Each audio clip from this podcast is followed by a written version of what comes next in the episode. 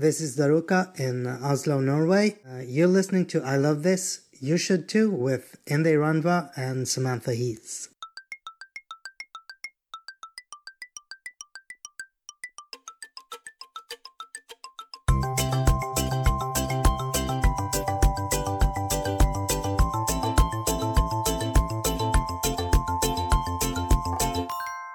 Welcome and happy Halloween out there. My name is Indy Randawa, and here's Sammy. No. no. And with me is Samantha Hees. Hi.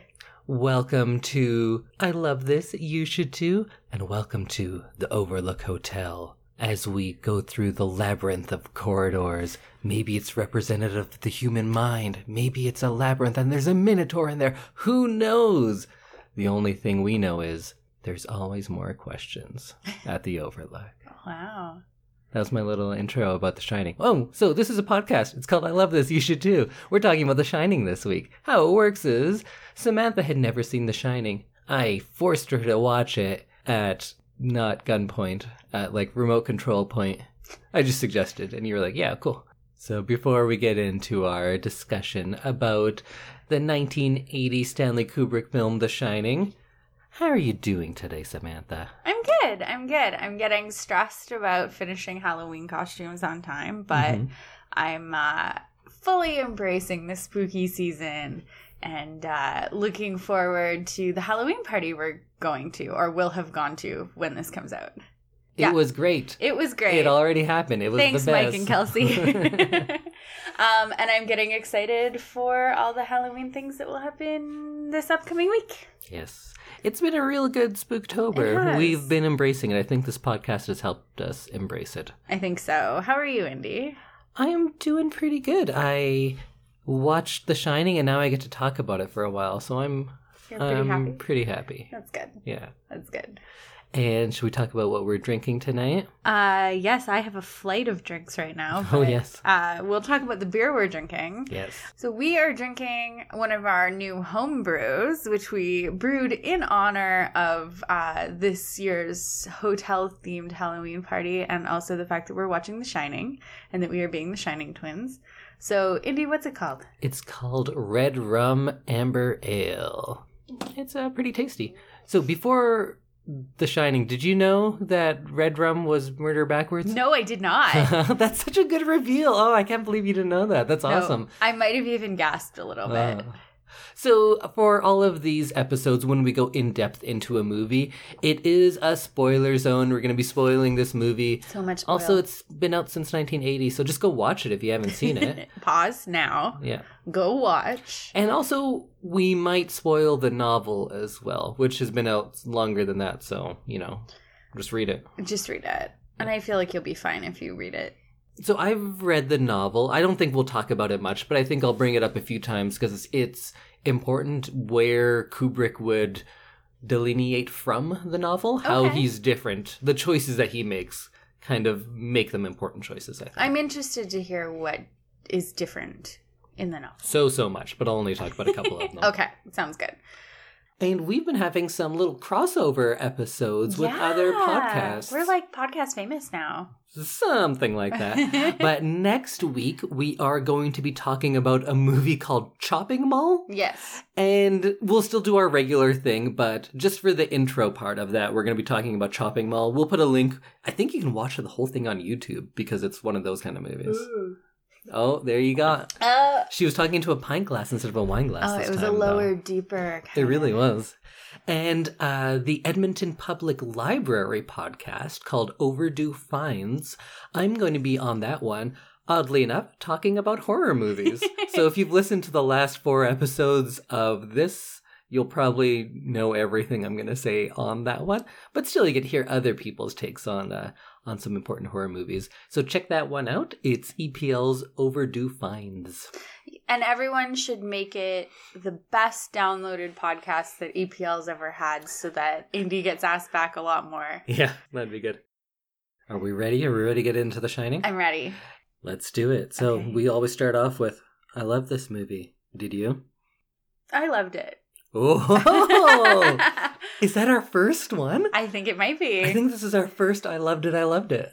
I loved it. I think it's kind of dated, but I um, really enjoyed it uh, once I got past how dated it was. Did it hold up for you? I don't want to say anything slightly negative because you gave the first I loved it, but I was going to walk back my opinion a little bit. oh, bit. really? Don't get me wrong, I loved it. It's a great movie. But going into it, I unequivocally said this is the best horror movie ever made. Oh. I'm not sure. So before the other night, I hadn't seen this movie in 15 years. I didn't realize it had been that long. Oh, right. But I saw it for the first time as a teenager. I watched it again in university and I haven't seen it since. Wow. I'm pretty good at remembering movies and I think I did. It didn't I wasn't like disappointed or anything, but I think so much of it is I can't get scared in movies easily and I can't get scared in something I've already seen. Right. So watching The Shining without anything scaring you does take a bit away from it. Okay, I can see that. So nothing was scary to me, so maybe that's why I don't think it was as great as the first time I saw it. I found it terrifying. it was terrifying. And this time nothing scared me and I was really trying to get scared, but it just it I'm just dead inside, I guess. no, cold dead heart. Yeah. well, that makes me feel like I've put too much excitement into my I loved it. So Oh, don't worry. I'm just gonna. The more I think about it, though, Yeah. the more I'm like, oh yeah, maybe it is the best movie ever made. I feel like you're gonna get into all the themes and everything, and you're gonna be like, never mind. I it's so well constructed, and I won't take anything away from that. And when I say I'm walking back my opinion, not that it's a great movie, I just think that maybe it's not the best horror movie of all time. right. Quite still possibly is though. Indy, do you have a favorite part of this movie? That is a tough one. But the first thing that jumped out to me is that very famous scene of Jack backing Shelley Duvall up the stairs and the performances of the two of them. If there's a favorite moment, it would be that, but if there's a favorite thing in this, it's just it's so big that it's hard to pick one cuz just the how scenes are constructed. The visuals of this film and not in some like CG type of way, just how everything is placed on the screen in front of you is done Okay. so meticulously and so cleanly Yeah. that it's just beautiful. Okay. So that's probably my favorite thing. What's your favorite part of The Shining? Um, so my favorite part of The Shining is the way that they made everything feel really um like I, I I have often talked about how I don't enjoy the anxiety that happens during a horror movie, but I actually kind of enjoyed it this time. I think it was really well done. Um I liked when he has the bad dream before they've even left for Colorado. They or before they leave for the overlook. Uh Danny sees um a flash of the twins and some other stuff in the hotel and it really sets the scene and you like I think I already knew as well going in uh that the twins were at the end of the hallway and that they say come play with us Danny and because I think I've seen like like parodies of it. Mhm. Um, and I really enjoyed um the way he was kind of tearing around the hotel on the bike, and that happened a couple times. Oh, that scene is fantastic. But then when it actually happens and he sees the ghosts, every time that he didn't see the ghosts, I was so anxious and like I could I felt scared and like like um like nervous and I really enjoyed that because that same scene that's very basic, he's just biking around a hotel Mhm. on a tiny little bike. I think that it really um it creates anxiety and emotion and I I really enjoyed that. Yeah, this is another great tension building movie. We talked about in Halloween how he was able to do that. And I think this does it. I can argue which one is better, but it's fantastic at Yeah. that as well. Yeah, so I think um every time there wasn't a ghost at the end of the hallway, I still felt like, oh, it's coming, it's coming. And then it didn't. And then I'd just be like, oh, okay. And then he'd take off around another corner, there'd be another, you know, hallway end coming up, and I'd be like, oh, it's coming, it's coming. And then I'd be like really um like anxious the entire time. And I, I actually enjoyed that this time. Yeah, this movie, I was surprised how often we do get to see things. Yes. I thought it was a slower build than this, and it's a slow build, don't get me wrong, by definitely by today's standards, but I thought it was even slower. I thought you don't get to see any slight haunting type thing until at least an hour in, but we do get that little bit uh, right at the beginning of the Mm. movie.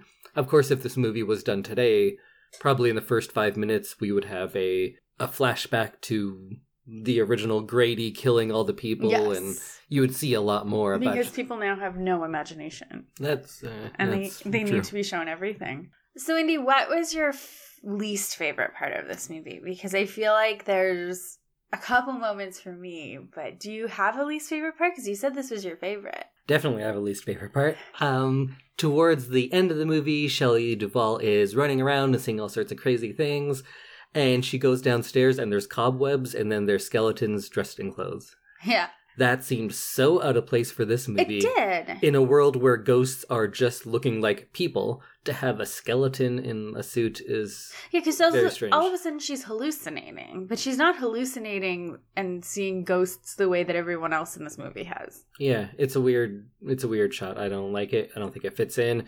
It makes it look like lots of other much worse movies when they're Mhm. just like, ah, skeleton and cobwebs, that's scary. Yes. It looked like a haunted house that someone does themselves. It's strange, and I wish they kind of cut that from modern releases of it. I feel like she could have seen the same thing that he saw when he kept going into the lounge. Like people in flapper outfits. Because that would have scared her That just would have as been much. terrifying. She's been alone in this hotel with her family for months. And all of a sudden she sees a ballroom full of flappers and like people who are from like the 1920s. Mhm. It doesn't make a lot of sense to all of a sudden see skeletons. Yeah. It just didn't fit with everything No. else that had been established. I agree with that. What's your least favorite part? Uh, the use of the N word. well, it's a Stephen King, so you know there's going to be something Ugh. like that. I know we d- you did warn me about that, but Yeah. I um oh that entire scene hmm um where uh, Grady is talking to uh, Jack and they use the N word back and forth quite a few times. Yeah. I just like winced every single time it happened. I didn't really go back and do any research or anything because I feel like I just know The Shining. But at the time, when I had first seen it, when I was like 19, or when I watched it again, I was reading all sorts of stuff about it then, and reviews from the time found that very jarring. So it's not Really? like different Okay. time because this is 1980. It's not like this is 1950 or something, right? Mm. So it was strange for that time too. That's good. I'm glad Yeah. because I feel like there are some movies where it was okay when it was done. hmm and it just has not aged well in that respect because there's some like really dated language Yeah. not that that's ever okay but it was more socially acceptable back then and i was worried a little bit that that was like the age of the movie and that that was really like okay See, I think it's almost it's not like it's good that that word is used, but it's better if it's used in a sense where yes, this is meant to be offensive. It's not just like, hey, this is just how we talk. Mm, forget about it. No big deal.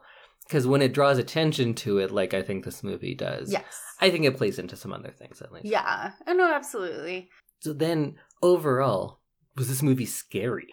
yes Were you really scared during I was scared. Oh, There were some like heart pounding moments. And I bet if I checked my Fitbit, my heart rate would have gone up and down during watching it. That's good. I'm really glad that holds up because it's so hard for me to to tell because it doesn't scare me. Because you have a cold dead heart. Right, right, right. Except I'm the one that like cries in every movie. I know, so I know. I just don't scare easily. It's a blessing as well as a curse. so I just checked my Fitbit and my heart rate did go up and down quite rapidly um during this movie and I think that is a good um like Indicator. indicator that I found this movie quite scary in parts, and then it kind of lulls you into a false sense of security at times too. Now let's talk about the characters individually. Uh, so starting with Danny, um, he- my first initial impression of him was he was super creepy. I, I never thought oh, Danny he was looked creepy. so creepy. And his facial expressions, like I, I'm torn between he's a really good actor and he's a really bad actor. oh, I think he's great. I think, think he's, he's very great? good. Yes. I just think his scared face is not awesome. I think it's fine. And I often hear criticism of just movies in general when people are like, that's not what your face looks like scared. And I was like, I don't know. Like, how do you judge that yeah, how about someone know? else? I feel like you're not I your most cognizant when he you're scared. He looks terrified and um, he delivers the stuff well. okay. I was I was on board. I thought he was very good. okay. I found him very creepy and kind of cheesy. Huh. That's that's a performance I didn't anticipate anyone criticizing, so I don't even have any sort of defense for that other than like I thought he was very good in it. So then I'm right. But there's those bits where he's kind of like seizing and like drool is coming out of his mouth and his eyes are just looking off into the distance. That's quality work, I think. See, that's some of the stuff that I found kind of cheesy. Like I felt like it was, it wasn't the It wasn't great seizure acting. yeah. I thought it was very good seizure acting. Okay, well, we'll have to find a reel of the best seizure acting and really uh, break it down. I know with Kubrick in general, he's not a warm director. Like when we saw um, The Sixth Sense, all of the characters there were treated with some warmth and you get to know them more personally. Kubrick just seems like he's not interested in that. Whether you love that or you hate that about him, that's definitely how he is and how his movies are. Right. They're very cold and sterile. And if I had a criticism of him as a director, that's what it is. But I think it's also kind of his strength. Right. But that's his style, regardless. Okay. And maybe because of that coldness, you just don't get a window into Danny as much. Also, he's not set up as the protagonist through much of the movie. hmm It's kind of Jack's story at first, and then it transitions to him more. Right. And it's kind of, and I think that's very effective because it makes you, your allegiance fluctuate throughout the movie. Right. Because and I like, initially it's with dad, and, you know, he's really trying to do his best for his family, and he's going to write this book. is he? Is he, though? Yeah. Um, but he says he's going to write a book, and I think uh, I agree with you in that it does make you fluctuate back and forth between whoever's kind of being focused on. Because there is a point where it's focused on the mom, just you know, cooking dinner and taking care of her family. And I enjoyed some of the scenes where she was just like being her best housewife. Should we talk about uh, Shelley Duvall playing Wendy? Yes, let's talk about Wendy. I found her at some points very simple. I didn't feel like her character had a lot of um like knowledge or like deductive reasoning. And I think um that took away a little bit from me. So she is definitely the part of this movie that is most often criticized. Right. A lot of people just talk about how she was terrible in this movie. Hmm. And upon my first two watchings many years ago, I definitely agreed. I thought she was the weakest point of it. This time, I came at it knowing the ending, and I really wanted to analyze what she was doing because she Mhm. gets so much criticism. Also, last episode I was talking about like this is one of the most loved horror movies. It's not. I just it is to me, so I kind of assumed it was. Right. It didn't do well. It was not well received when it first Oh. came out. That's interesting. Do you know want to know how many Oscars it was nominated for? Zero. Zero. It was, however, nominated for two Razzie Awards Oh, that's not good. for. Worst Director. What? Kubrick was nominated for Worst Director for this, and that Oh. is fucking ridiculous. That is ridiculous. And the other one was for Worst Actress for Shelley Duvall. oh. Yeah. See, I can like appreciate her. I feel like she did a like a good job and she really set that character. I, I think I just didn't enjoy the character. hmm So, what made me like her a lot more this time?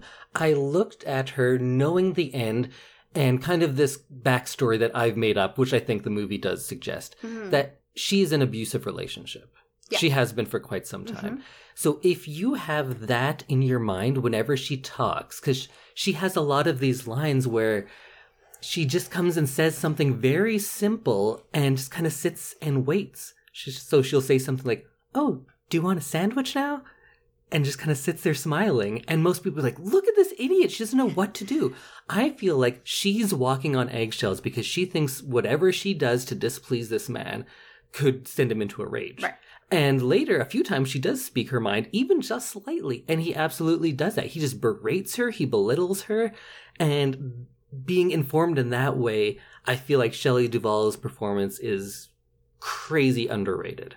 I think it's actually very good, but it took me a while to realize where she was coming from. Okay. So in the end, I actually think it was very good, not even just not bad. I think she was quite good in it. you mentioning that makes me kind of agree with you when I see that and I think about what I know about like domestic abuse and that kind of thing. Mhm. I could totally see that actually. She seemed very she came off very dumb and very I think she's scared. scared. And scared works. Like I think if I stop looking at it as dumb and start looking at it as scared, that absolutely makes sense. Yeah, because I know a lot of the criticism. Stephen King himself said that this is the most misogynist role. She's so weak. She's so timid. And I was in agreement for the longest time. But then when you look at what Jack is and how quickly he can turn, and I don't think this is just the, the hotel manipulating him. I think this is the person that he is. And the hotel's able to bring this out in him. Right. But he is an abusive person Like it's just through the and through. I think it's always there. And you can see this play out when the times when how she talks to him, how timid she is. She's walking on eggshells this whole time. And then when he does snap, she just always tries to rephrase him like, no, okay, I didn't mean that. I just meant. And it's not that she's so weak and always trying to please. She's scared. She's scared for herself. She's scared for her son. And she has nowhere else to go. She's just such a lonely person. And she takes on a lot of childlike tendencies because her Yes. only friend is Danny. She has nothing else. Right. So I think that's that's why her performance is the way it is. Okay.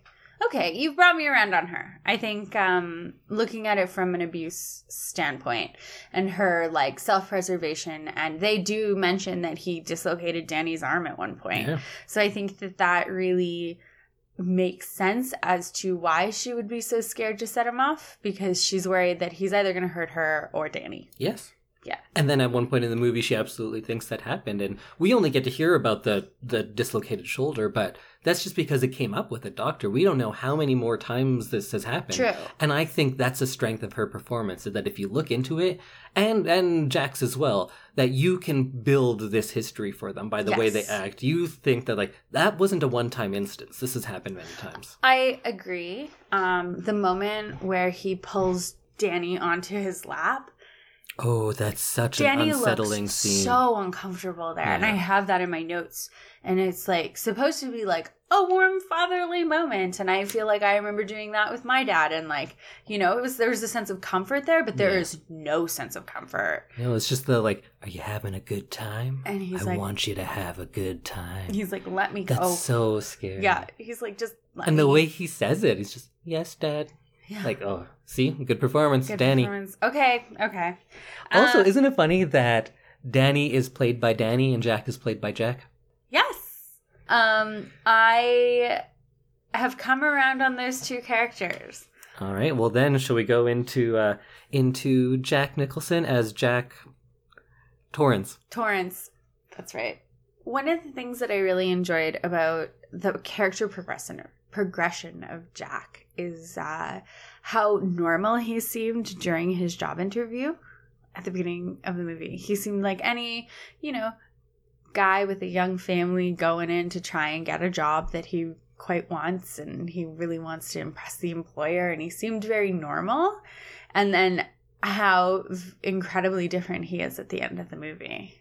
I in that interview, I definitely never thought of Jack as being normal. He seems like such a creep to me. Oh, really? He seems like, and I think that's a criticism of him is that he starts off crazy. So where does he go? But I don't think that's valid because I think he definitely does have a progression, oh, and Oh, yes. like he goes from like a creep to just like a straight up psychopath. Right. But when he's in that interview, he's comes off like he's really trying to please them and not doing a great job. He's like, "Oh yeah, of course. Yeah, we love that. Murder, no big deal. Cool. Yeah." he doesn't seem normal to me at all. Oh. He seems like a real weirdo right from the beginning, but I think his character does change for sure. But there is a progression there. There is. And maybe I'm remembering it after having seen his end progression. Maybe. And then the beginning of the movie, he seems super normal. Or maybe you just think that kind of person's normal. Maybe. Which I don't know what that says about me. I hope I don't act like that. Also, did you see what he was reading when he's No. waiting for the interview? no. Or the second time? Uh, he's reading a Playgirl. Really? Yeah, and that's very strange. What? Yeah. In a hotel? Yeah, why is that there? Yeah, that should not be just out. No, it shouldn't. Which one's Playgirl? I, I, I don't don't know how to answer that question. What do you mean, which one is Playgirl? Because Playboy is naked women, so is Playgirl naked men? I think so. Okay. I've never actually read a Playgirl, but I'm haven't under the impression that that's what it is. I don't think I've actually seen a physical Playboy either. I must have seen them on a shelf at somewhere at some point. Do they still have them? Think so. Is Playboy still in print? Well, you can Like most print things are gone. At ILTYS2 and uh, let us know if you've seen a Playboy recently. that is super weird, and I did not notice that. That he's reading porn, basically. hmm Porn, like of the time, that would have been like very scandalous. I think that's scandalous whenever. If you're there's if there's a hotel lobby that just has playgirls in it, that's weird. Yeah. Especially because isn't there children running around at the time? Yeah. Yeah. Yeah, it's a hotel.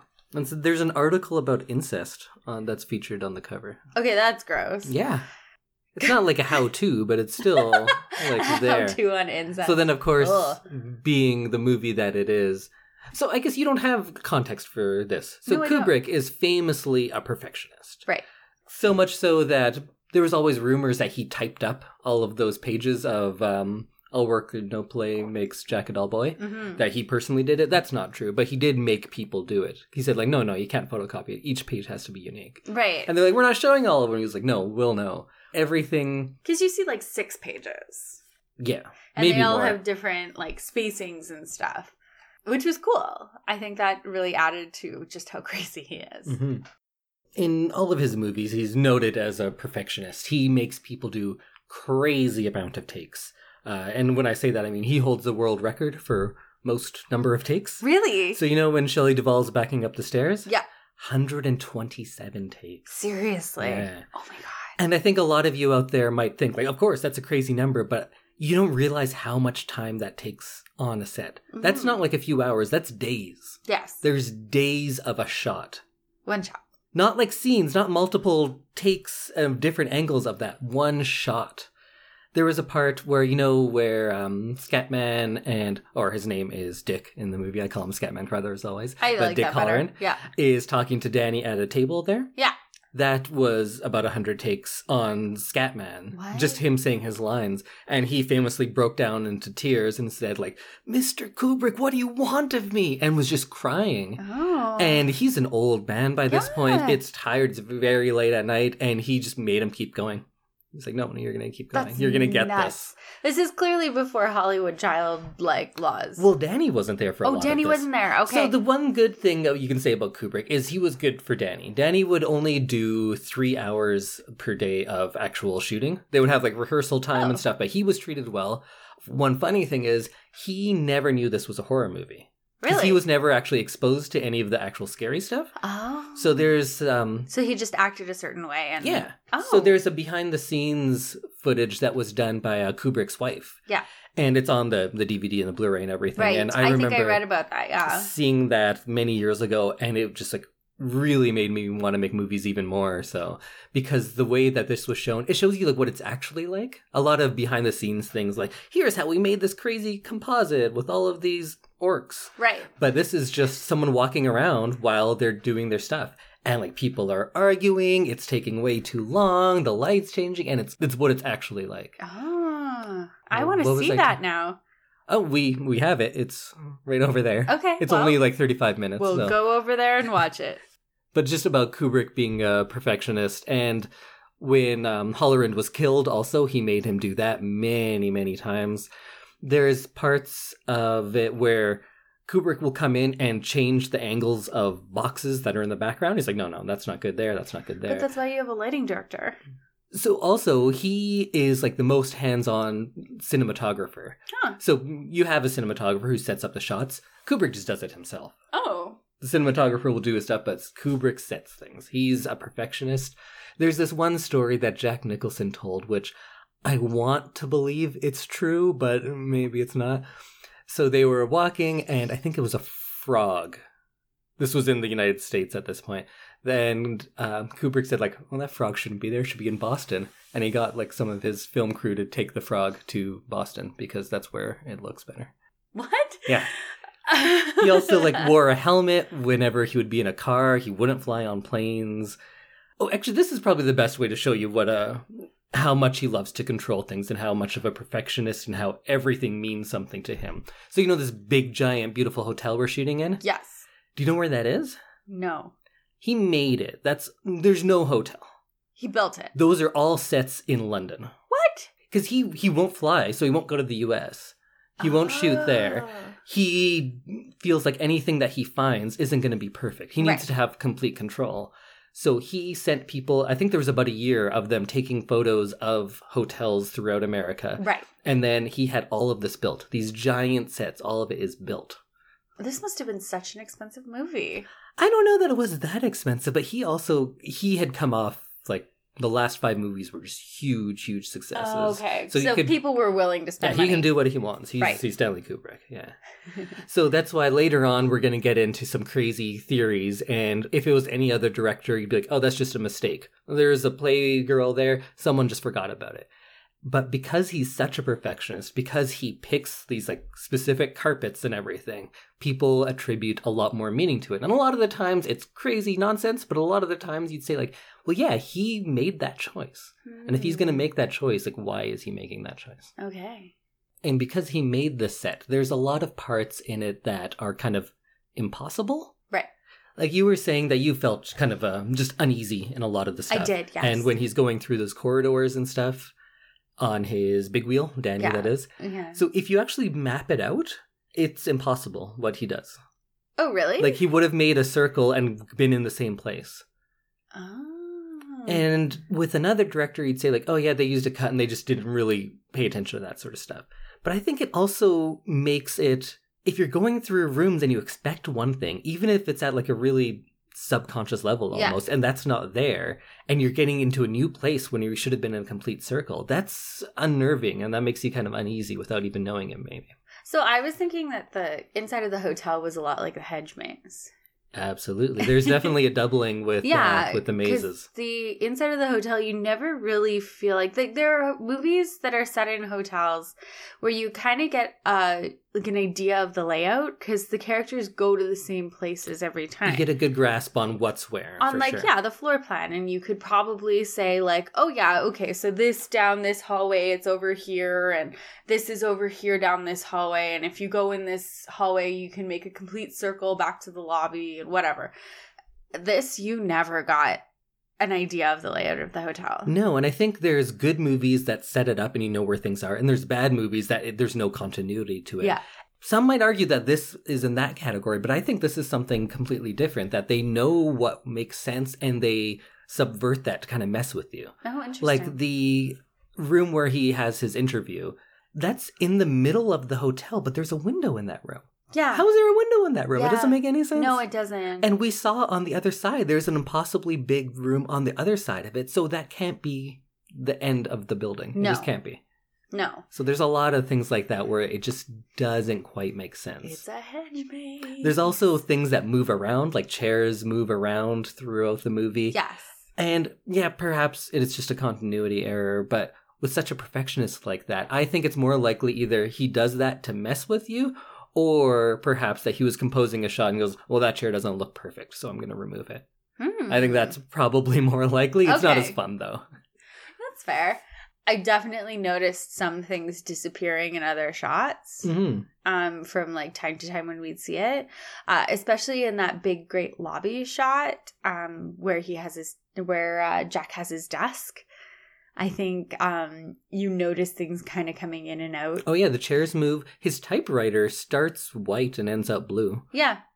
So I think uh, that also adds to just like the uneasiness. You never feel like you get a good grasp on anything. No, you're always on edge. Yeah.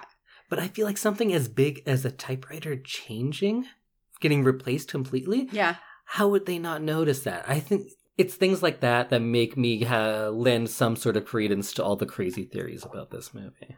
So, what did you find the most scary in this movie?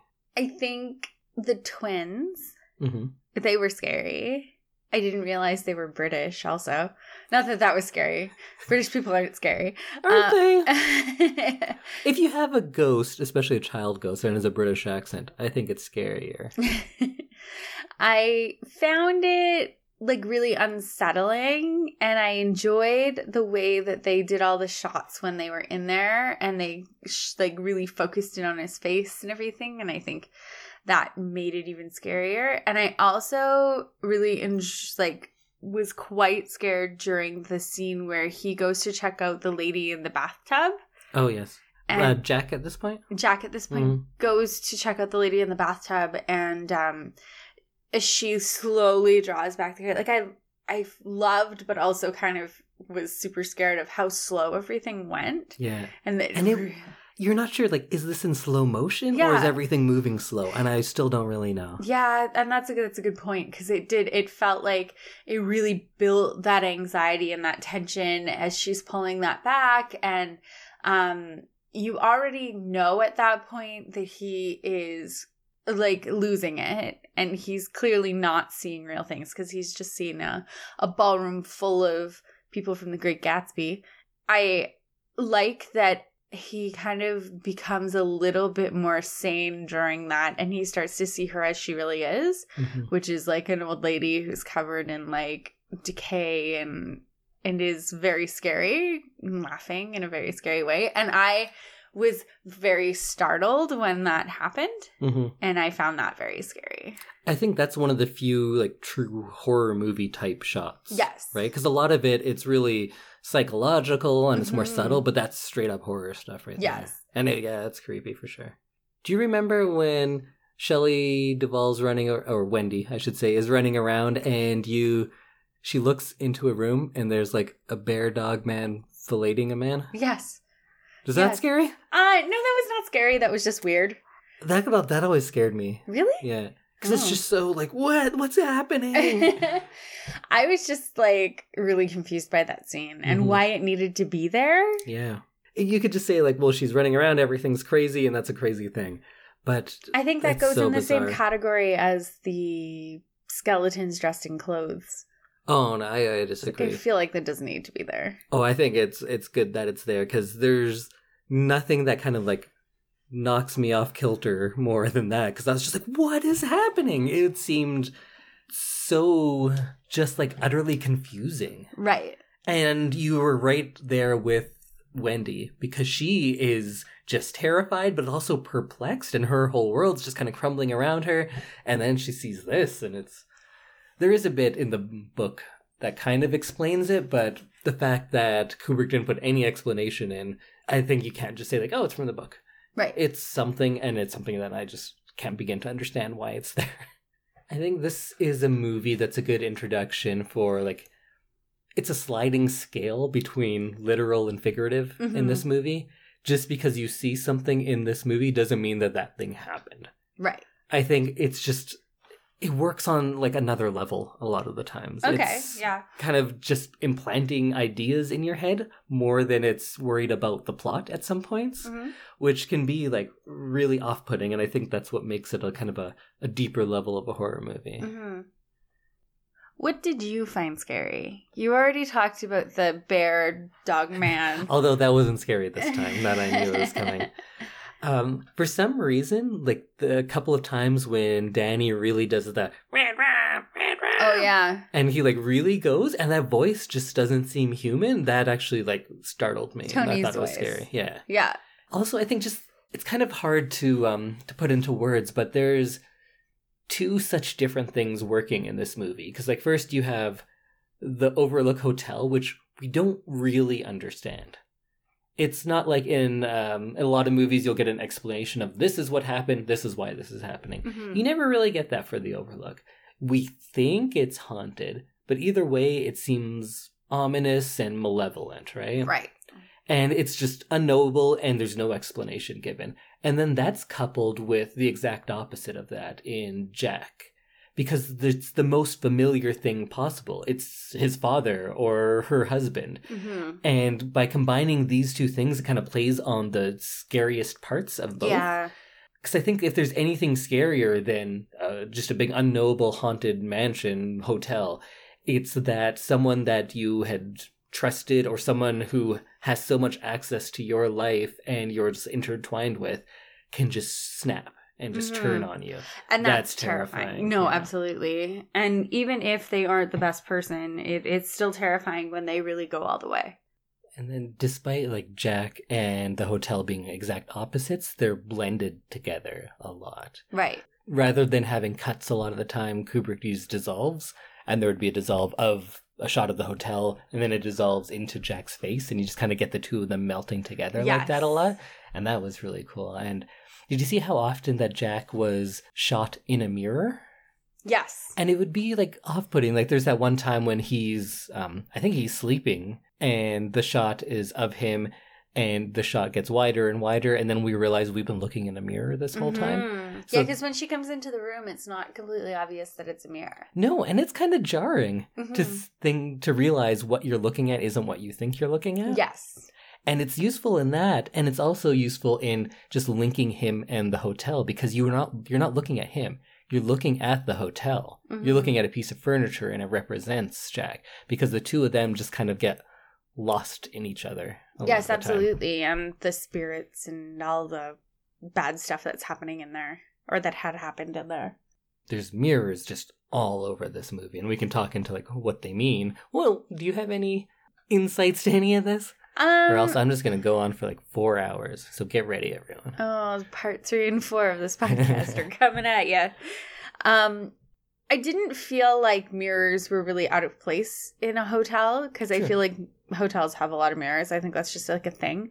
Um, and uh, I did enjoy when you got a good shot through the mirror. Um, I think not knowing that red rum was murder backwards. hmm I think um that moment where you automatic like when all of a sudden you saw it right through the mirror and it said murder hmm and I was like, "Oh." yeah, in that way, the the mirrors almost act as like a gateway to the spirit world. right? yes. And um something's trying to tell you that that's what's going to happen. Like I feel like Tony or whatever Tony is Mhm. was trying to warn them that murder was going to happen if they continued being there. When um Shelley Duvall, Wendy, was running through the hotel, there was a couple times where you saw her through mirrors and she just looked terrified. And you could tell that when she was talking to Danny, she was trying her best to be like a parent and to be kind of more calm. And she didn't always get there, but through the mirror, the couple times you saw her face and she was just absolutely terrified and losing it. And it also sets up like the idea of doubling, which is throughout this movie. Pretty much everyone has a double, except maybe Shelley Duvall. Right. So Danny has his Tony. Yeah. They're kind of the. And so we always call them the twins. They're not twins. No. They're said to be eight and ten years old, Yeah, they're sisters. but they look like twins. Yes. So it's just another idea of doubling and everything repeating itself. yeah. The inside of the overlook is doubled in the outside with the maze. Jack and Mr. Grady. So let's talk about that one. Okay. So Jack and Delbert Grady, do you think that's his double? I think so. Because like you said, he never had a sane moment in this movie. And I'm I'm I'm becoming more okay with agreeing with you on that. I think um he definitely started out crazy and just got crazier as the hotel. I don't think he started out crazy. I just thought he started out as like, oh, not normal. He was, he seemed weird and Like a a little creep. off. Yeah. So we're told that the caretaker who murdered his family was Charles Grady, Yes. But this man is Delbert Grady. hmm So it's not the same man. Oh, you're right. They have different names. Yeah, and that can't be an oversight. No. There's no way something that big got through. So I think the actual double is so let's let me see if you're staying with me here because I'm not even sure if this makes any sense to myself. If Jack is this Grady's double, Yes. but you'd think this Grady's double would be the other Grady. They have the same name. Yeah.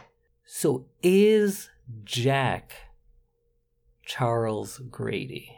Ah. and he is Charles Grady's double in that he is like a another manifestation of him Right. because he's going to do the same thing. And after all, Jack has always been the caretaker, Yeah.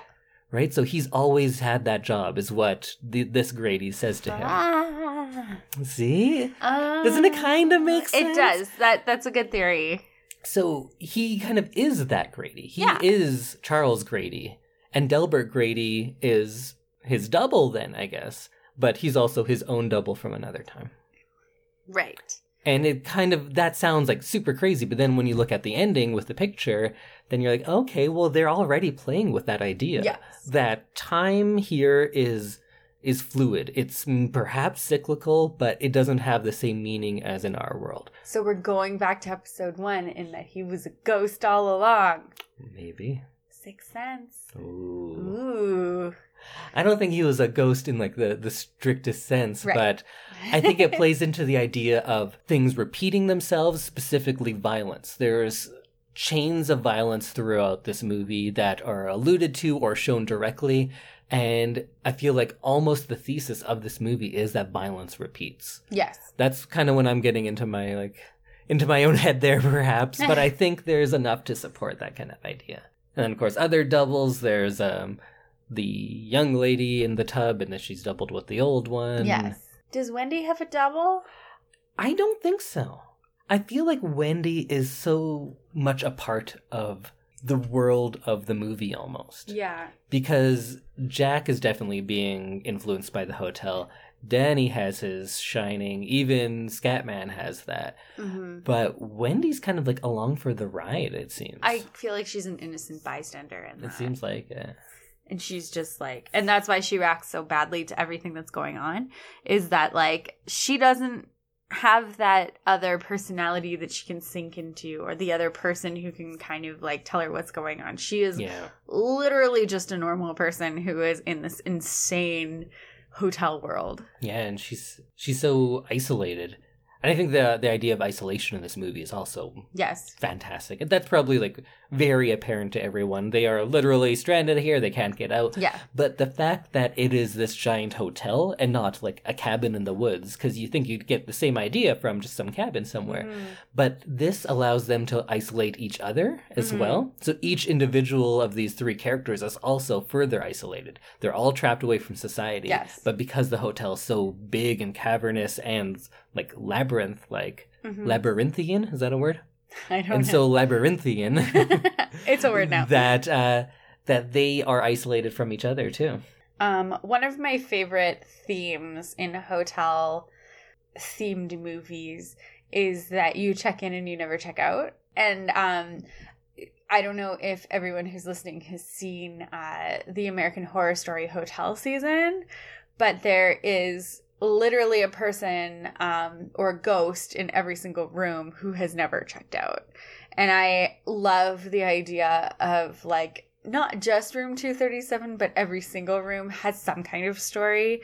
And if you stay in it, you're going to get subjected to it. And I think that by staying in the hotel, they've subjected themselves to every single ghost in that place. Right. Well, Jack definitely is open to all of these other ones because, like, look at all the people that Yes. he sees, right? It's a ballroom full of people. hmm And you wonder if is that ballroom full of people was that a specific event or are these all different people and this is what they get together to do now? Right. Who knows? Get They're just bored. Yeah.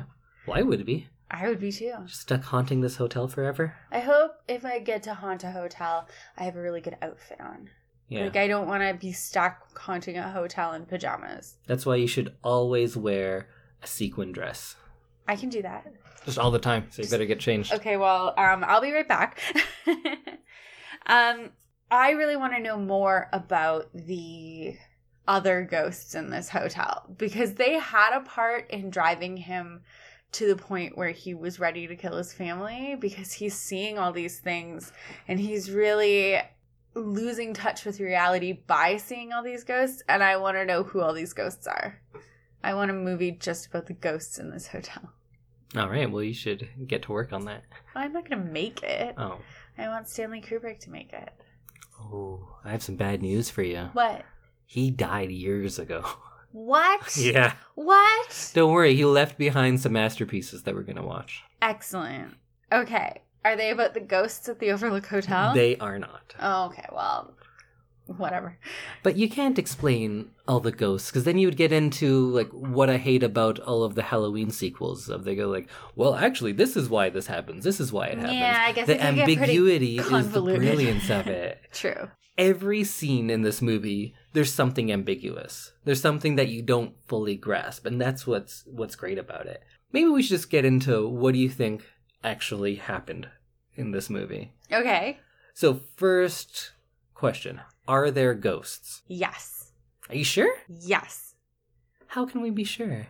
I don't know. So couldn't it be that Jack already having has had some issues throughout his life, he was an alcoholic and he feels like he needs that again and now he's so far isolated, so disappointed in where his life has gone that he's just become mad and made all this up? Mm, Do you know that every time Jack talks to a ghost, there's a mirror behind that ghost?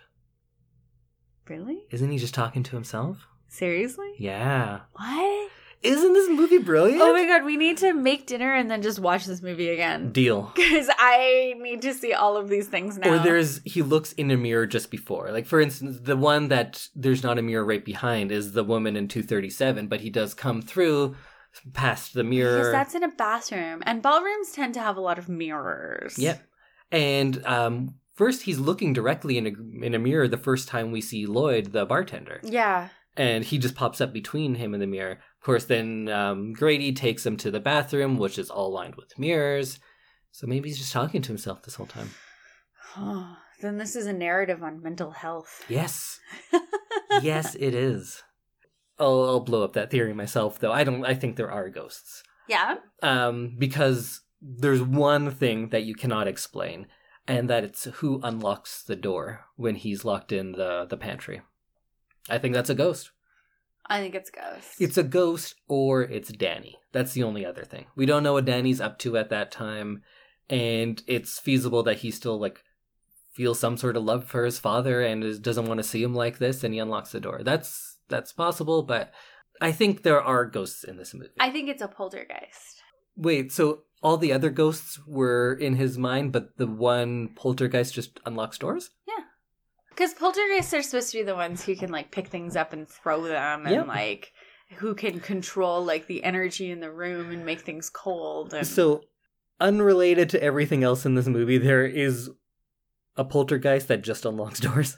yes, okay, it just never came up. I think Grady is like such a bad, um, like malicious spirit that he is a poltergeist. Oh, so he's real. I think so. Okay. I think so. I think everyone else could just be ghosts or his imagination or whatever. Ghosts or his imagination? Those are two very different things. I think it could be either. Mhm. But um I think that Grady because he did this awful thing and he was driven to madness or whatever drove him to madness, his pairing, I think um that that is a poltergeist and that is what's making things happen in the hotel. But was that even him that did it? Or is this a different Grady? I don't know. Exactly. We don't know. I know early on I we had this kind of argument where my point like to really strip it down was just it's fun not to know and you're like no you need to know you need answers are you kind of getting what i love about not knowing I do. I do get that. And I think that knowing all of these things that could could have happened, Mhm. like operative word there being could, um, just makes it even more interesting. And it like, makes it a little bit more fun to watch as well a second time because I'm going to be looking for all of those things and I think I'm still going to be scared and I'm still going to be anxious about it. But I think that watching it with some of like back knowledge, like what we've discussed today, I think that it's just going to make it even better. oh well we have so much further to go samantha But yeah, I think that part works great in having someone who is perhaps mentally ill and the supernatural because it allows that kind of gray area in the middle, not only in what's real, what's in his head, but as a viewer, if we start off with like, oh, here's ghosts, it's kind of jarring, but not in a good way almost.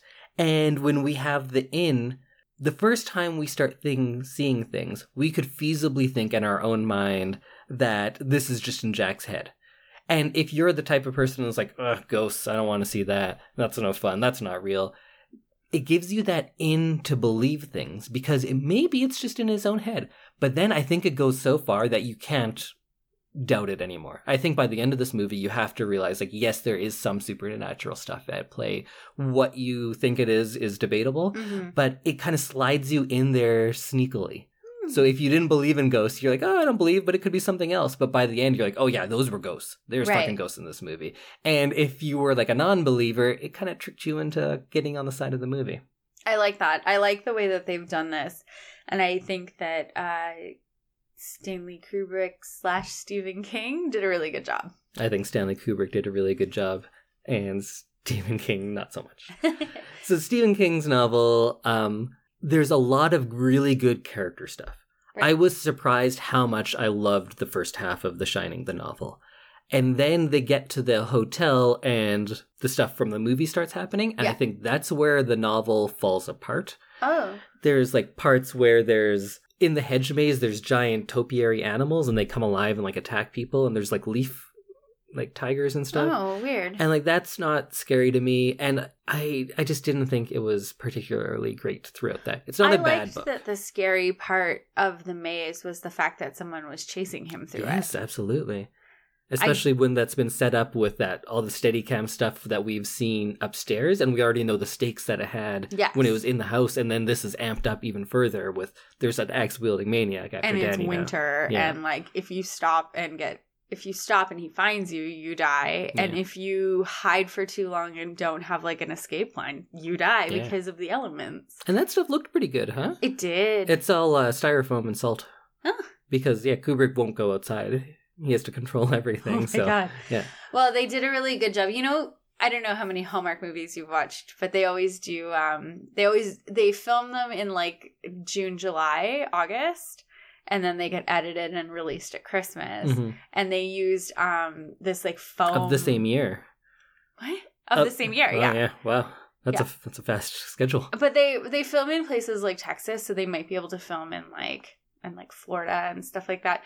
They might be able to film in like March, but you always see these people on Instagram and stuff who are in these movies and they're like Christmas in May. And like they're in like down coats and boots and like fully dressed and they're like it's 110 degrees out right now.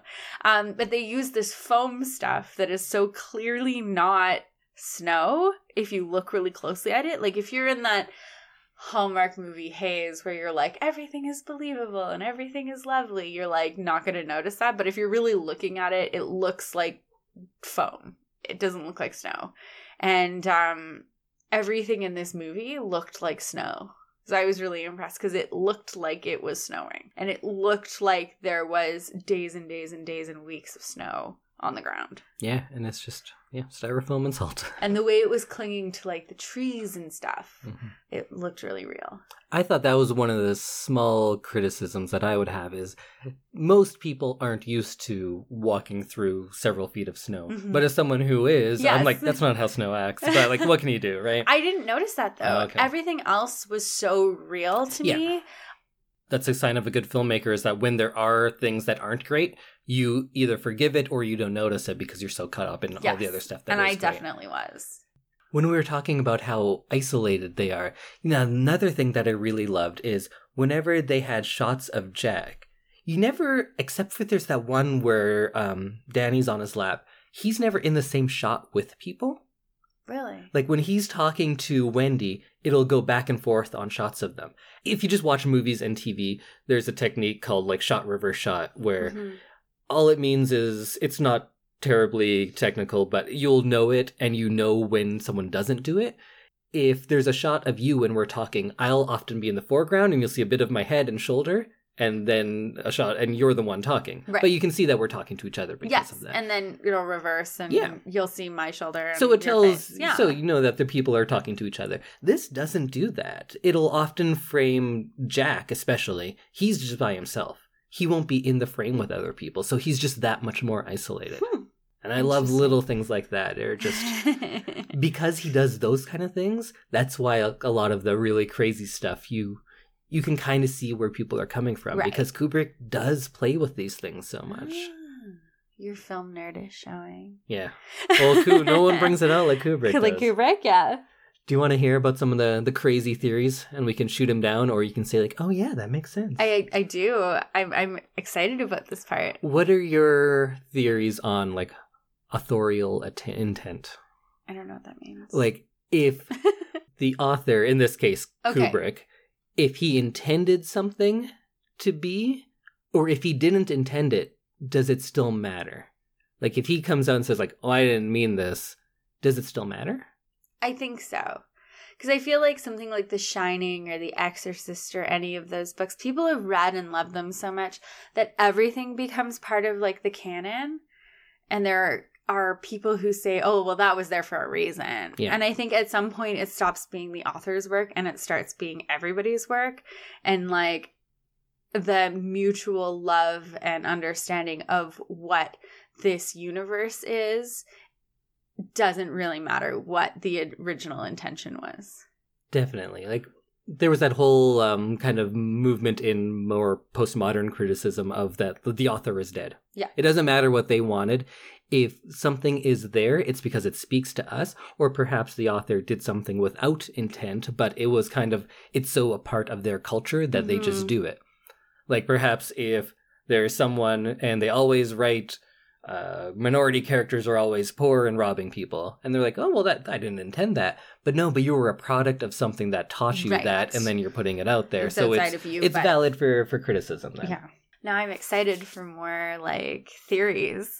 All right, well, let's get into some of these theories. So we'll talk about some that are not my own at first. Okay. And but before we do that, maybe I'll nerd out even just a, a little bit more, and I have a little quote for you Okay. from Ernest Hemingway, one of my very favorite Oh, uh, okay. authors. He said that if a writer knows enough of what he is writing about, he may omit things that he knows, and the reader, if the writer is writing truly enough, will have a feeling of those things as strongly as though the writer had stated them. Had stated them. Mm. The dignity of movement of an iceberg is due to only one eighth of it being above water. So he's just saying, like, you can say a little bit if you know what you're doing enough. All of that other stuff is just going to come with it. And his example for this was like the he was asked like, "What's the shortest story you could write?" And he said, "For sale, baby shoes, never worn." Oh my god. Right. Oh, that's so sad. So that's the perfect example of this. Of that, you can say one thing, Mhm. and all that other stuff that you omit. If you know what you're saying well enough, it's going to come through. Yes. That being said, I feel like half of these are all utter nonsense. I'm excited. so we talked about how the movie has doubles. Yes. There's doubles all over the place. Uh, if you play the movie superimposed over itself, one forwards and one backwards, it all kind of like syncs up. Mm. So some people are saying this whole movie is meant to be it's like front and back and that kind of goes with like time not being terribly important and being fluid and cyclical that this movie plays as well backwards as it does forward. If you ever watched it like that and I may have many years ago, Have you? you get to see some crazy things like when Jack like looks crazily, you see the flashes of the girls being killed in his eyes and like there's all sorts of like really cool stuff that lines up like Can that. we do that? I guess like maybe you need to get like probably super high or something. I think that's the time for this. Let's get super high and do that. All right. But I think that's like people playing Dark Side of the Moon and um, Wizard of Oz. Like, right. sure, it kind of works, get- yeah. but yeah. Eh. Um, so you know how the moon landing never happened, right? What do you mean? People never landed on the moon. That was just a hoax. Oh yeah, that's right. Yes, no, that's a well-known hoax. we should state because since things like this are up for debate these days, we do believe the moon landing we happened. do. It, it happened. We all saw it. But at the time, the a lot of people said it did not happen, and still people say that. But at the time, most often it was attributed to Stanley Kubrick that he was the one that filmed all of that What? stuff. Yeah. So that's a part of because he had done a movie called 2001: A Space Odyssey, Right. which is is very famous even if you haven't seen it. And a lot of the techniques that he pioneered in that were so revolutionary that everyone assumed like, oh yeah, he did. uh He also did the the space landing footage. Wow. And The Shining is his confession. Oh. So we have um, Danny's wearing his Apollo 11. Oh, I loved all of his sweaters. Yeah. That was another favorite part of mine. Was all of his adorable little like 80s clothing that Mhm. was just like it was so cute. So he's wearing his Apollo 11 uh, sweater. So that's that's a little hint Mhm. at it. That's Kubrick is acknowledging that that's what he did. The pattern in the carpet looks very much like the launch pads that were used. Like murder carpet? Yeah, well, there's actually a few different There carpets. is a but few different the, the hexagonal one. Yeah, yeah. Yeah, that uh, looks very much like the launch pads that were used for the Apollo Oh. series. This one I never saw, but I started when I got into this wormhole. Uh, there's the twins who are not twins, but twins kind of makes you think of Gemini, of course. Yeah. Sign for the twins. The Gemini program was the one that was before the Apollo program, just as the twins were before Danny, Mm, who's Apollo. okay. Uh, in the book, it's room 217, but here it's changed to 237 because that's the average distance in 237,000 miles that the moon is from Earth. All of this is Stanley Kubrick confessing that he hoaxed everyone and made the moon landing. I feel like, like with a lot of conspiracy theories, you can come up with pretty much anything to prove it. And also, it's about 239,000 miles. Okay, wow. This should have been 239, then maybe I'd believe it. Okay. But yeah, that's that's I all feel like nonsense. if you want it bad enough, you can make up reasons as to why. Yeah. And it's like beloved sports teams lose. You're like, oh well, look at three years ago when we did this one thing and that happened, and now now we're losing. yeah. And so it's just like I feel like if you either dig back far enough or dig in deep enough, you're going to be able to come up with something that sounds semi credible. Especially when people start using numbers. Because Yes. they also do the 2 plus 3 plus 7 equals 42. And that's the year that they really started sending the Jews Yes. to the concentration camps. Yes. And there's that lady, she's wearing a 42 jersey, or it's Danny, he has a 42 jersey. There's so many 42s in it. This movie is about the Holocaust, which is another theory that a lot of people have. I feel like you can get a theory on anything just based on like. But the typewriter was a. German brand, and it was the name means eagle, eagle, Nazis. Oh my god!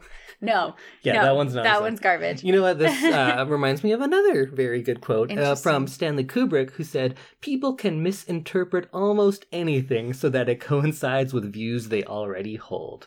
They take from art what they already believe. And I wonder how many people have ever had their views about anything important changed by a work of art. Okay. That's really good because he's yeah, you just take whatever you believe. So yeah, moon landing nonsense, Holocaust stuff nonsense. A lot of people believe there's a lot of uh, subliminal sexual imagery. One of the carpets is like a penis entering a vagina, and all of it is a very Oedipal stuff. And uh, I think that's I don't even want to get into it all. It's all nonsense. Yeah. That's the thing that so many people are always aboard is everything looks like a penis to everyone. It's true. What is that about?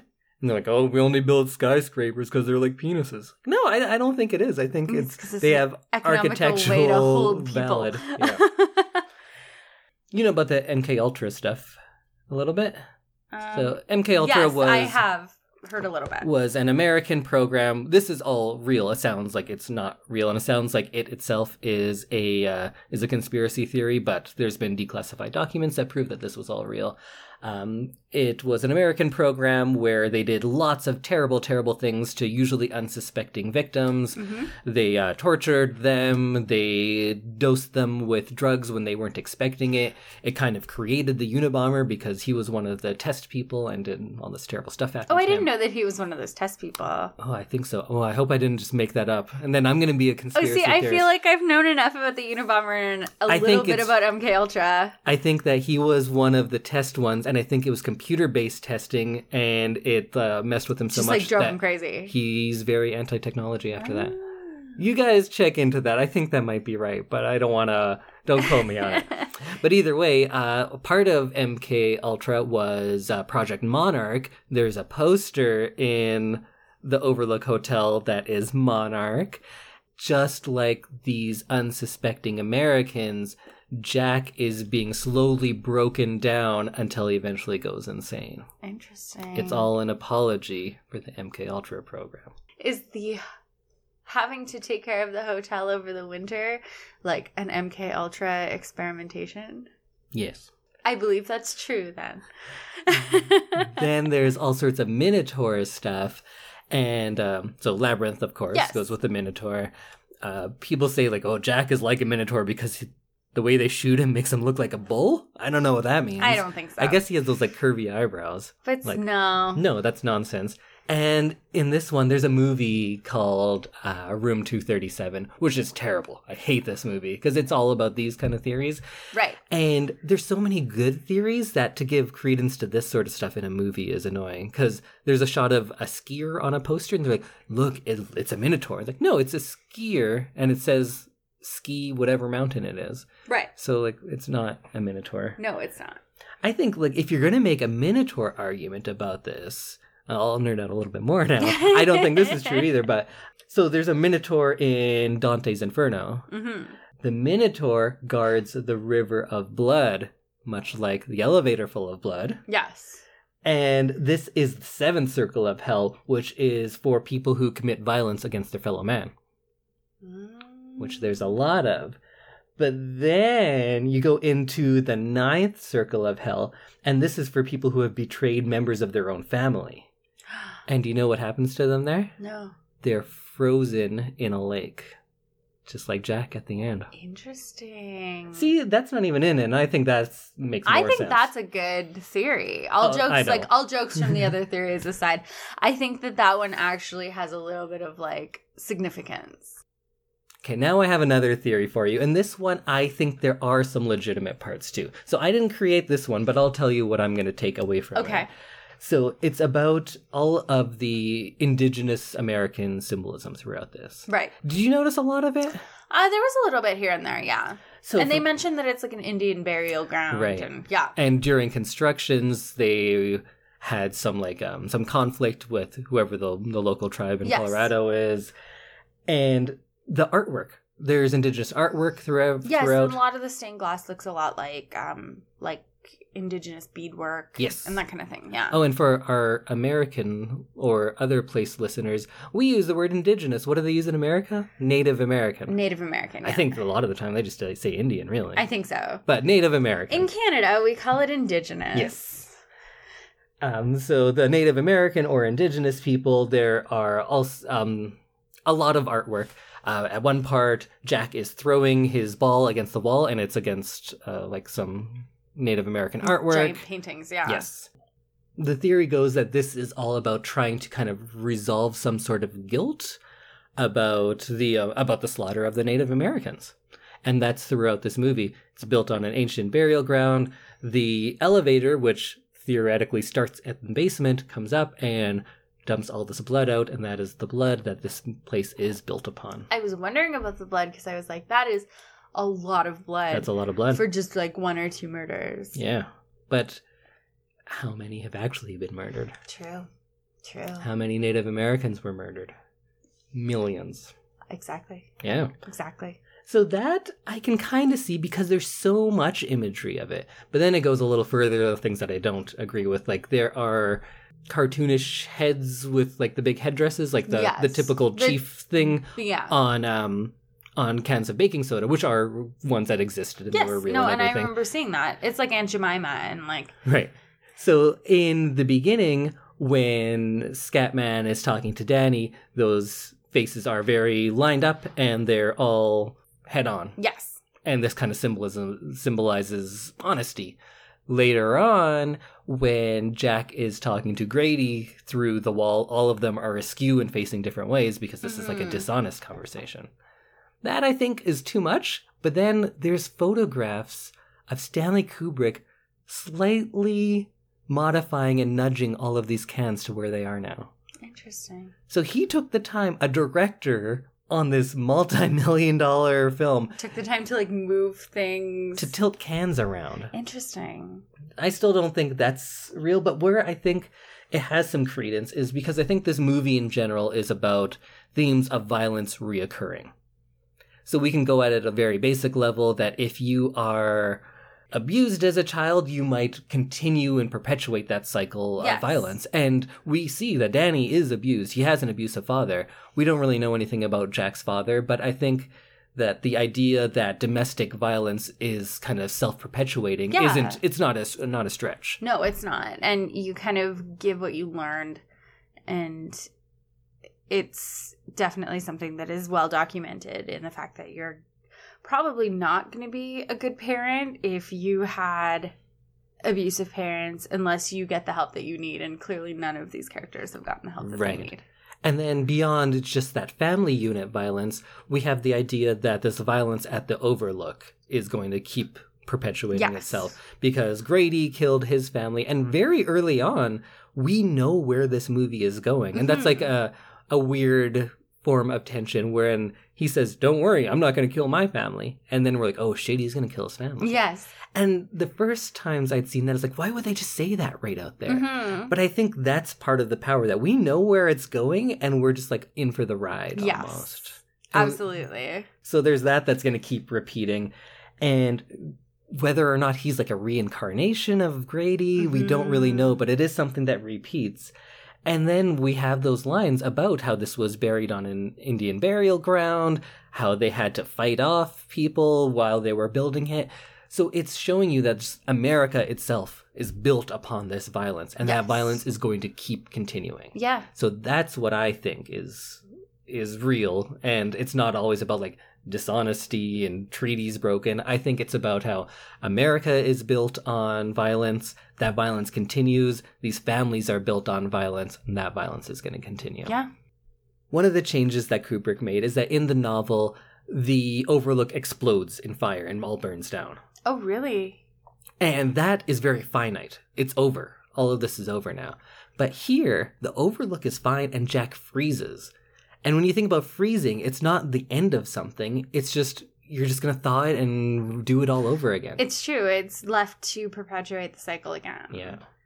Ah, I like that one. I like that theory. He changed something to the exact opposite. You feel like he has to have done that for a reason. Yes. And it's not like freezing is more cinematic. It's quite the opposite. No, I did not enjoy seeing his face all frozen. I Yeah. feel like I feel like we could have had like a like a really far panned out shot of him sitting in the hedge maze frozen. Did it like, you thought it wasn't well done or it, It was kind out? of cartoony. Hmm. Like I, I didn't think it was well done. I think a farther out leaving you to like, oh yeah, he's dead, he's frozen, like I didn't think we needed to see his face and his eyes open and everything like that. And then if you're following this line of how like America was built upon this violence, there's a lot of American symbolism throughout it as well. Like through for the first half of the movie, Danny and Wendy are almost exclusively dressed in very bright red, white, and blue. Right. But then as things get worse, they start losing that and they start getting into more of the, the muted tones. Perhaps that's just a coincidence, but it seems like there's definitely a lot of that at play. The Yeah. use of color, I couldn't quite figure out where they're going with it. Um, this isn't a theory. It was just something that I really enjoyed. Was um when uh, Jack throws the ball down the hallway in anger, and in my notes I wrote, "Oh, I hope that ball doesn't come back," and then it comes back to um Danny. to Danny. I was like waiting for that for like 45 minutes in the movie because I was Mhm. like, it's gonna come back, it's gonna come back, it's gonna be significant. Like, there's no way that you can throw a ball, never see where it ends, and then not have it come back in a creepy way. And I think that adds to part of the ambiguity because is it a ghost that rolled it to Danny or is it Jack? Because Jack's throwing this ball over everywhere. So nothing is like quite clear cut as where it's I coming like from. that. Do you want to hear one of my theories about class? I do. You know how I like talking I about do the class know struggle. I love talking about class struggle. Jack definitely wants to be higher class. But when you look at him, he's very not so much. He was a school teacher. Something happened there. We don't know what happened, but he lost his job. He wants to be a writer. That's not really going where he wants to be. And now he's doing manual labor, which I think he feels is beneath him. hmm He wants to be in the higher class, and he berates Wendy at one point for she's the one keeping him down. Right. Right? Because she keeps bugging him. Yeah And, and he interrupting would be so successful if it wasn't for this Right. family and i think this is like such a a way of thinking that's so present throughout time like there's so much of that right now i mean this isn't going to be a stretch if i talk about how like this white male is so fragile in his ego that these other people are are rising to his level Yeah. that's very prescient for Very today much. but like if you look at it, who are the antagonists in this? We have uh, Wendy, who is female, who he's so dismissive of, who's he's abusive to, Yeah. and he refers to as like the old sperm bank upstairs, right? Ugh, I hated that too. Yeah, and that's like that's the kind of guy he is. And then we have uh, Dick Hallorann, who is black, who after the civil rights, they're starting to come up to his level, and he doesn't like that, and that's why they're using the N word against him. Yes. They're proving that oh, we're better, we're not like that. He's gonna come here and ruin things. Then you have Danny, who is his own offspring, so you think like he'd be on the same size. He side. He's a white male. He's like me. But Danny's the sign of progress. And I think that's more the Apollo 11 sweater than and the American colored clothing. So it's more um a more uplifting look at it that there is hope for the future and that's Danny. But because that's upsetting the things that he's used to, he's against him as well. Right. And then when the ghost spills something on him, he's like not dressed well, but they treat him with such reverence and respect, and that's what wins him over to that side. He's like, "Yeah, I'm upper class like you guys." Because it's a fancy party. Yeah, These people are dressed up and they're clearly like fancy high society. So he's like, oh no, this is where I belong. yeah. So that's why he's so willing to join these upper class ghosts and leave his what he thinks lower class family behind. Hmm. That's I like what that I think. too. I like I like that theory a lot actually, because he is there's very clearly a class thing when Mhm. you point it out like that. One thing I didn't like about uh, Scatman though is like this whole like black mystic thing that's in so many movies. Yeah, That's the only time like you get a good role if you're either indigenous or black. You can tell the white people how to use the powers that they have, but you do it in a folksy way. But then, of course, they're going to be able to do it better than you. exactly. Yeah, Yeah, because Danny can do it better than him. But that being said, I thought Scatman was like a much needed little glimpse of warmth in this very cold movie, and I did like him quite a bit. And I, yeah, I guess so. I guess I don't have a problem with it or anything. No, I agree. I liked Scatman in this because he was really the only person who, other than his mother, who showed him love. hmm He was really nice to Wendy as well. And he came back and tried to save both of them. Yeah, and isn't that heartbreaking that we have so much time from him being in Florida, getting this inkling, Yes. calling in, going on a plane, getting a car, getting the snowcat, and then he walks in and is just axed. I know. He takes two steps in and he's just killed like that. it was very that's rough, upsetting. yeah. It was very much like, oh, it's going to be a happy ending and like everything's going to be fine because he's coming to save the day and maybe there'll be a big battle scene, Yeah. but like it's not going to be heartbreaking. And then it's super heartbreaking because he's stabbed the moment he gets inside Yeah, the hotel. He doesn't even have a chance to try No. to save them. No. And that I think is a real Kubrick like fuck you and fuck your expectations. Like I do what I want. If you think this is what's going to happen, you don't know what's coming. And in the novel, Scatman does save the day and they all leave together. Oh. Yeah. And then he's Danny's new dad? I assume, yes. Okay. It's heavily implied.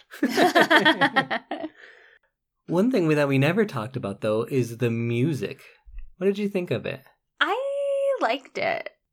I didn't find it super jarring, and I didn't feel like it took away from the movie. So I think that it worked really well with the movie. And um, I made a note uh, in my notes that I liked the scary music anytime he can either hear people or he's getting an inkling that he's about to see someone. Mhm. I liked that because it really set the tone for the scene. Oh, it's funny because I thought since you didn't like it in Halloween that you'd think that this was too much because it's a lot.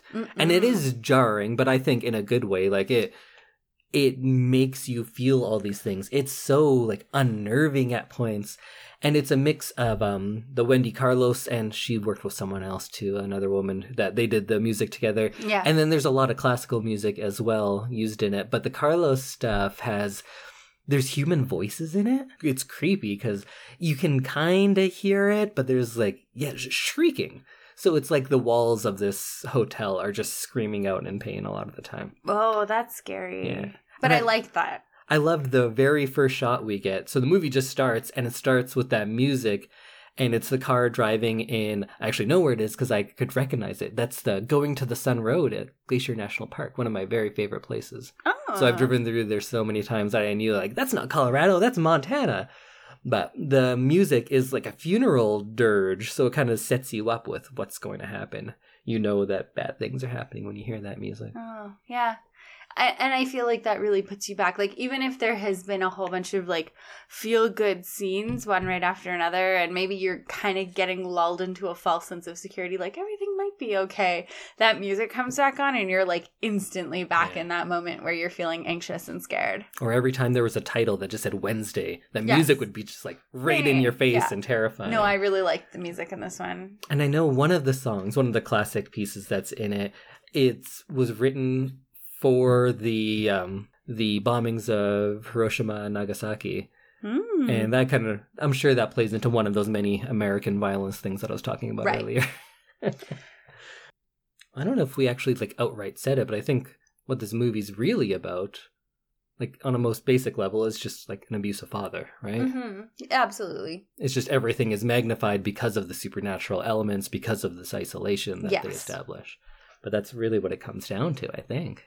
And going along with that, there's so many times when Danny tries to scream out and he just Mhm. is silent. Yeah. And I love that because it kind of goes along with like in this abusive family, the children are kind of like often silent and not heard, and you can't really, he doesn't really have an outlet at all. It's true. I I liked that um and I I definitely agree because I feel like there is things in this movie that are very much a direct mirror of what would happen in an abusive home. Like if you got rid of all the ghosts and the scary hotel and the past murder and everything, a lot of these things it just breaks down to what would happen in a home that has abuse in it. Yeah, and everything is just kind of amplified because of this setting. Absolutely. Mhm.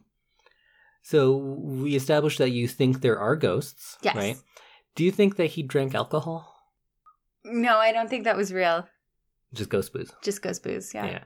I think you're correct because I don't think they can just manifest alcohol into No. being, but I think that was more representative of him choosing to go back to his abusive past Ways. life. yeah, because he was on a quote unquote good path, right? Yeah. Like he was being better and they were going to do this as a family. And then all of a sudden he gets sidetracked and goes back to the way that he was before they decided to make this change. Mhm. What about room 237? What do you think it is? I think it's the room where the bodies were stacked up because they said they stacked them up and locked the room and he then went and killed himself. So I think that's the room where they found them. Oh, do you think that's the mom, maybe? I think so. Huh, I, I never thought that. I think But that makes perfect sense. I think that's the mom. I think maybe he left her in the bathtub or or something. And uh, I think that she's just haunting there because that's maybe all she knows. Yeah, I I don't have a good answer of what actually happened there. I didn't think it was that, but that makes perfect sense. I am not convinced room 237 exists at all. Like maybe it just represents the worst in everyone. It's like a real dark place that they go to. Like Danny goes in there and he comes out with bruises that kind of remind him of of the abuse at the hands of his father. Then when Jack goes in there, it kind of sums up what happens to him throughout this story. Yeah. Like first he's completely seduced by what the hotel spirits have and what they show him, what they look like, just like he's seduced by this beautiful woman. And then as soon as he sees things for what they really are, it's it's too late because he's Right. already like in their grasp.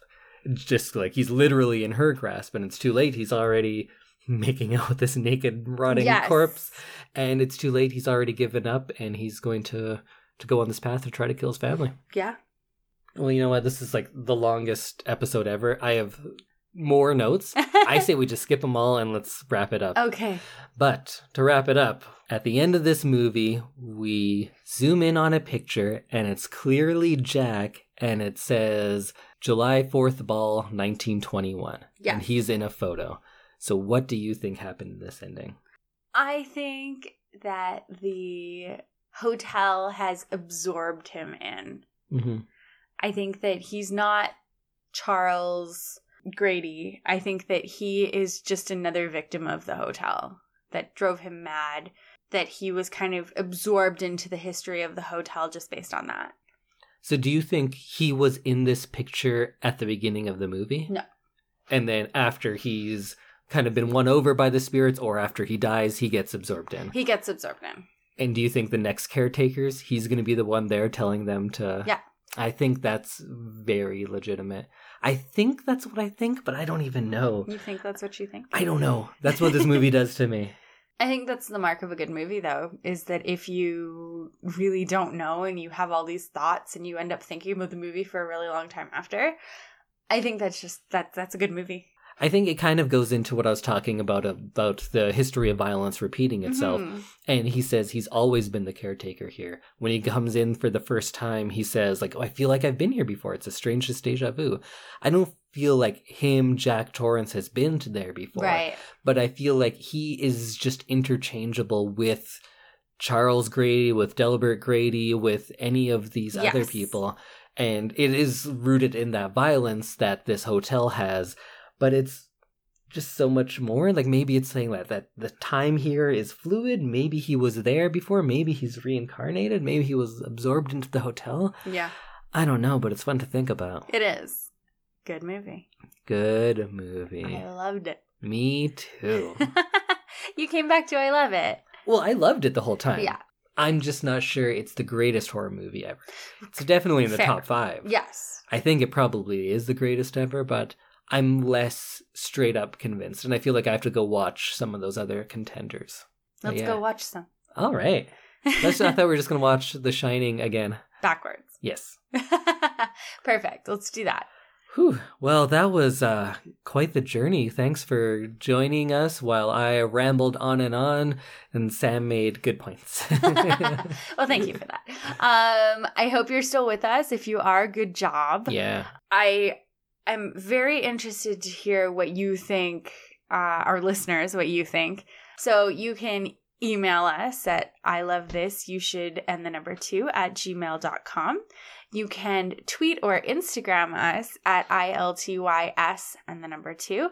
And uh, you can find us on Facebook at I love this, you should too dash podcast. We Yes. want to hear all your theories and Yeah. see all your Halloween costumes. Oh, especially that. Please send us pictures of your Halloween costumes and we'll repost them um, on Facebook and Instagram. And if you are using not an Apple device, if you look at your a- album art for this, you'll see a fun little thing of us.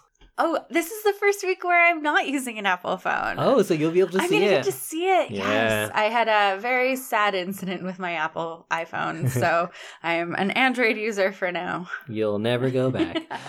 So next week we are going to be talking about Chopping Mall first, to kind of round out the end of our Spooktober. It's a silly movie. It's on YouTube. You don't need to see it. We're gonna make fun of it for like ten minutes or so. true. And after that, Samantha is going to tell me her pick for a movie that I need to see. I'm really excited about that. And there will be ghosts. oh, what? It's not even Spooktober. I know. oh, I'm easing you out of Spooktober. I feel like um, it's too abrupt if we just launch right into Christmas. Yes, I'm very excited for that. And I am going to be on Overdue Finds, the EPL podcast, so go listen to that. And we're also on some other podcasts, but uh, we'll put that information out later. Excellent. Well, thanks so much for joining us. Have a happy Spooktober and a happy Halloween. We'll see you next week. See you next week.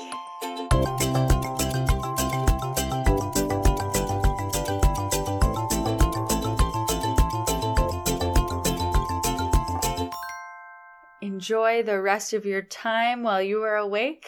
that was weird. Okay, mm-hmm.